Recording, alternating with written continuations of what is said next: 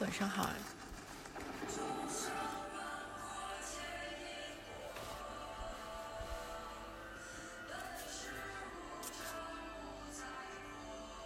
这首歌是福禄寿的一首歌，叫做《南若杜母》，然后他在里面用了佛教的很多概念，以及这是这个经应该是一个经书的片段吧，然后就把它吟唱出来。我记得我有一次听这首歌的时候，是回家骑车路上，就突然有一种，就当时是晚上嘛。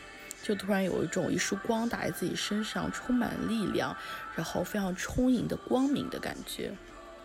然后今天就想把它当做一下背景音乐，就有一点点小私心，但我发现声音有点大声了，把它小声一点。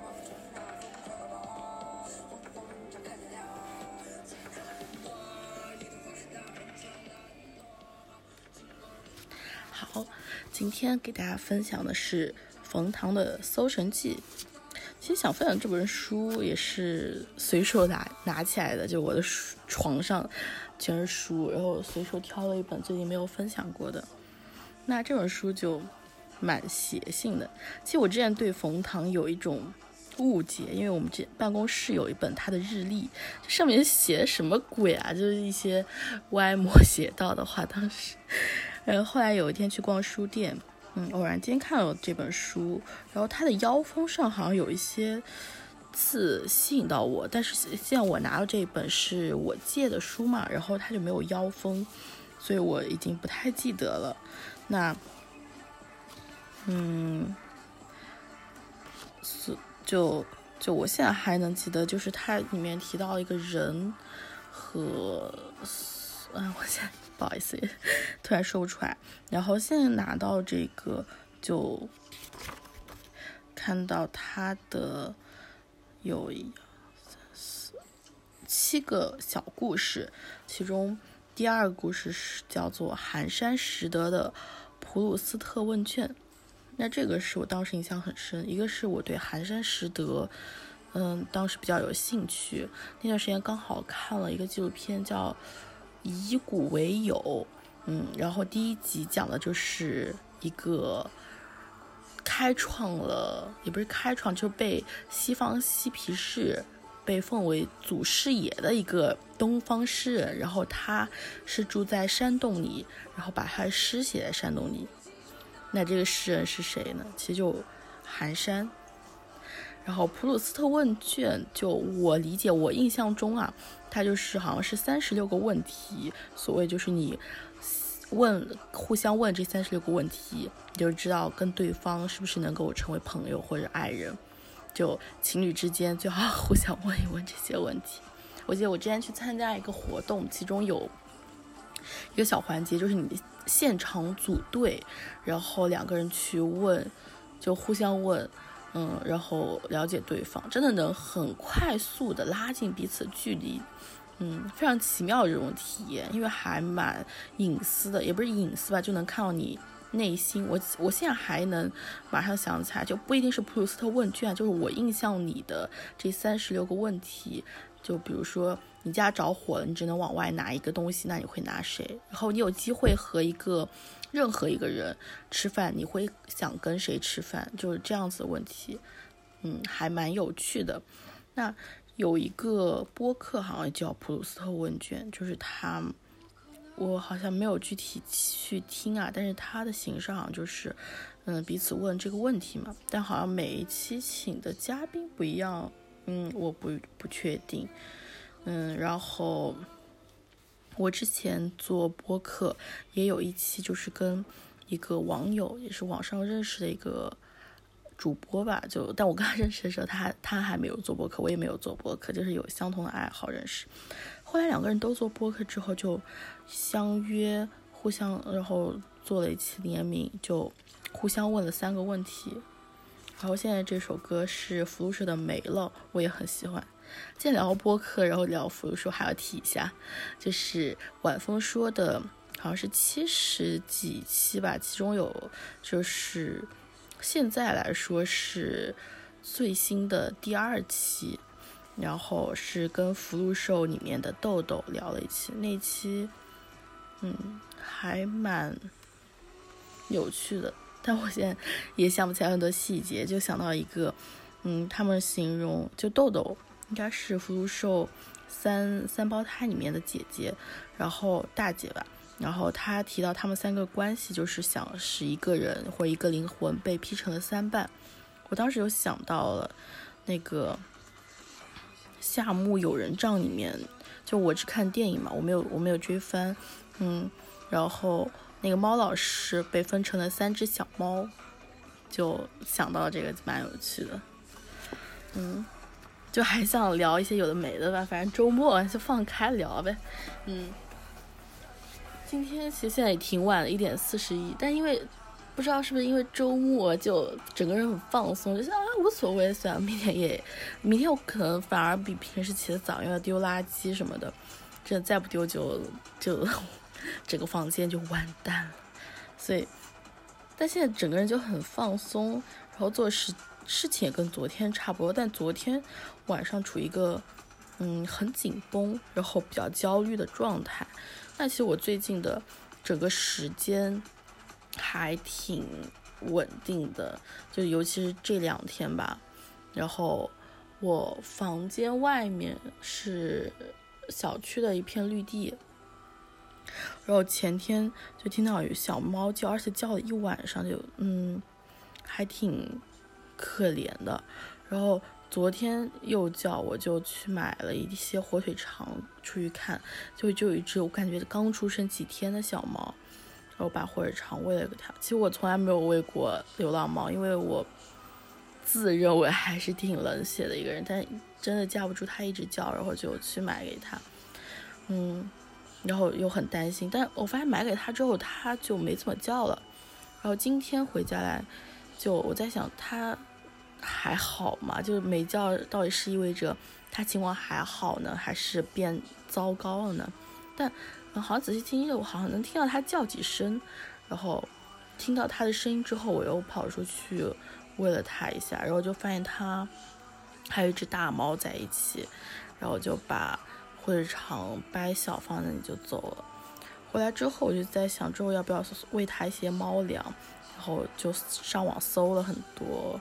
本来想搜这种，就是猫粮喂喂流浪猫为什么猫粮比较好，但就发现很多人在讨论，就嗯，有的人说你就不要喂它，或者有的人说就是你喂了它就要对它负责，呃，不要不要让它养成这样的习惯，或者说你要带它去做绝育，就发现误入了一个战场，但后来就自我宽慰，很多时候。我们会去在意或者考虑，我们帮助别人是不是对别人或别的物种造成困扰，或者我们居高临下怎么样才能更好帮助别人？但我有一天突然有个灵感，就是每一个我们帮助的人，其实有可能是上帝的化身。如果信信仰这个的话，嗯，就是这个只是一个指指代啊，就是有个最高的存在，它其实就是。所谓的上帝或者天使给我们一个机会去帮助他，那能做到的话，那带他去绝育；那不能做到的话，看他那个就能活下去，能生活，看到生命的变化，也是一件很美妙的事情。虽然可能会被骂圣母啊什么的，嗯，就走一步看一步吧。嗯，然后这几天还会做的事情就是。十二点之前，最近最近在学英语，因为工作上经常要写一些英文单词，我就发现自己英文退步很严重，在学一些很初级的英语，嗯，然后包括还会每天玩一玩游戏，因为每天会给一个好友送那个爱心，那这个爱心，在我开始的挥霍之后，发现它急速的下降，我就需要在游戏里面去跑图去收集。然后就每天他给我送，我要跟他回一下嘛，嗯，然后大概十二点之前做这两个事情，十二点之后呢，就要录一下这个呃今天读的书，那每天还挺固定的，而且今天刚好有人点赞我很久之前一条微博，就当时很疑惑，也没有很久之前，可能就几个星期、两三个星期到一个月吧，就那段时间还很疑惑，就是包括我借那个创作者的一天那本书，就是因为我真的很好奇创作那种本源动力是什么，然后怎么样才能坚持创作？我有感觉，因为我自己很喜欢播客，然后我其实会有妄念吧，其实是个妄念，就是想要有自己的播客节目。但总觉得自己哪哪都不好，说的话也没人听，也没不能给别人带来价值和意义。其实就自己给自己加戏呗。那有时候就回归最简单的，就是问一问自己，你怎么样才能坚持这件事情，或者你怎么样才能自己开心的去做某件事情就好了。那我现在就包括这件事情，就是喂喂小猫啊。就它叫了，我去给它喂喂。那它不叫的话，我觉得它就可能生活的比较好。就所谓的 Angel 没有召唤我，那我就不用去出现。嗯，然后读英语，那就每天真的每天十分钟。而且他当时就是要测级嘛，这种英语软件，当时测级给我就我测第一次测的时候级别会高一点，但是我那时候没有登录，登录之后那个测级的记录就消失了。消失之后我再测一遍，我就很不耐烦，然后随便瞎点，就级别比较低，嗯，然后就就导致了我都不用 非常认真的去听他给我的那种教学视频、教学音频，然后最后做题啊，然后读读那些就是口语都还挺可挺挺流畅的，但同时也有一些可以提高的小部分。那这样子来说，每天可能不到十分钟或者十分钟的时间就可以很容易的坚持，然后也能有提高。嗯，还有还有什么事情？然后玩游戏，就就玩游戏本身就很好玩啊。然后是嗯，跟别人有互动，然后有时候上线还会遇到那个好友，他就会主动来问我要不要他带我去玩或者怎么样，就还挺暖心的。虽然我也有一点点社交压力了，那就。那无所谓啊，反正大家都是陌生人，就主动跟他说啊，我今天打算什么什么，啊，我打算自己去跑一跑图，然后我打算去找一找蜡烛换星星送给你，然后他还主动跟我说啊，其实不用每天都送，但其实他每天都送我，所以这就变成一个还挺有仪式感的事情，也很幸福。最后就录这个声音，嗯，虽然我也不知道你是不是能听到这里，但对于我来说就。就坚持的意义构建了我生活的规律，然后规，然后造成一种秩序感。其实这是人生稳定的很重要的一个来源。对，然后所以也非常感谢，如果有人您能听到这里，也希望能给你带来一点点，嗯，新的感触和所谓的嗯一些舒服的听觉享受吧。虽然我也不知道，如果你有什么建议，欢迎。来跟我沟通。那，嗯，我们回到这本书啊，《冯唐的搜神记》，我可能想读一读它的自序。然后它有七个小故事，其实还蛮有寓意的。我之前对它会有误解，但现在我发现它某种程度上来说还活得蛮透彻的，然后也研究很多。嗯。那我们就直接来看它自序吧。自序叫做“应云何往，云何降伏其心”。然后第一小章是一首诗，致疯子们。那我们就可能先略过一下。第二部分讲的是刘贺，就是那个汉武帝。哦，不对，汉武帝刘彻，然后他写了一首诗，说这首情诗比绝大多数，嗯，真假六世、达赖喇嘛、仓央嘉措情诗都要好。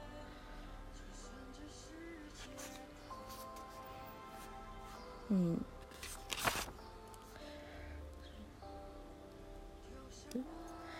不好意思，刚刚有一段那个很长的。比较长的空白，因为我在读这个部分。那还是来，嗯，主要不读这一段，是因为我对于这首，呃，情诗里面的一些字不是很确定。那我们就还是往下看一看。嗯，第三部分是罗永浩做手机讲到了，第四部分讲的是一个药物。那那个冯唐是学医出身的嘛，然后后来就做了医学方面的咨询顾问，然后在 M B B 做到了合伙人的级别吧，还挺厉害的。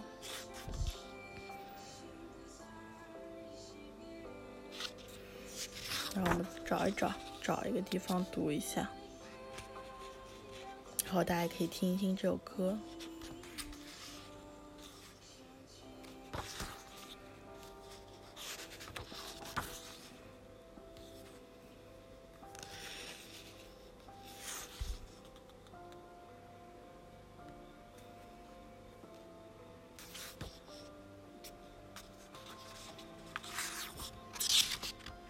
我们就来读最后一个部分吧，然后。前面部分看似非常的无厘头，或者每个部分没有什么联系，但是其实最后都汇总到这个部分，就也就是这这整本书的一个来源。对于阿尔法狗，我有点慌，但是没急。作为一个马字半生的手艺人，我苦苦思考，在这个趋势下，应该如何困兽犹斗。写作的过程无法视频化，我写作不挑时间和地点，只要有点空余时间，打开电脑我就能写。最好周围没人，我能穿个大裤衩子和 T 恤衫，最好能有瓶好红酒或者 whisky，一边喝一边写。我想象那个画镜头画面毫无美感，一个穿着大裤衩子、驼着背的瘦子在手提电脑前手舞足蹈，以为电脑就是钢琴。以为自己喝高就是李白，但是收集写作素材的过程倒是可以视频化。我走访小说的原型，看看他们生活的环境，和他们好好聊聊天，逗逗逼，喝喝酒，探讨他们心灵深处的人生困扰。当时没有特别明确的意识，现在回想起来，我想做的是借助神力面对 AI。二五二零一五年底的时候，我决定做个视频节目，叫做《搜神记》，搜搜寻、找寻、探寻，挖一挖人性最深的无尽藏、无尽藏，神、神奇、神圣、神经、神秘，那些有一些非普通人类特质的人，那些似乎不容易被机器取代的人，那些或许可以代表人类战胜阿尔法狗的人，即。我穿着大裤衩子，就着酒，把搜罗的神力写下来。我把《搜神记》这个创意和几个视频平台说了。经过几轮沟通，腾讯视频敢突破，尝敢尝试，决定做。马自达决定总冠名。从制作视频到播出到写短篇小说集，前前后后持续了一年半左右的时间。小说定稿，小说集定稿之后，我又看了一遍。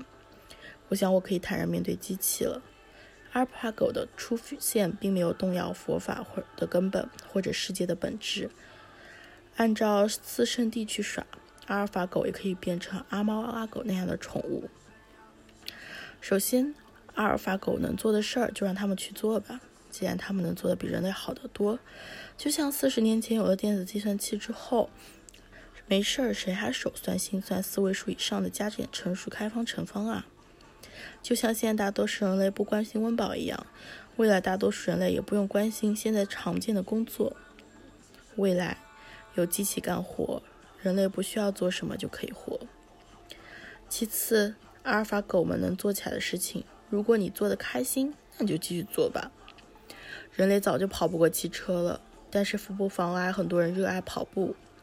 围棋还是可以继续下，继续在里面体会千古兴衰一局棋。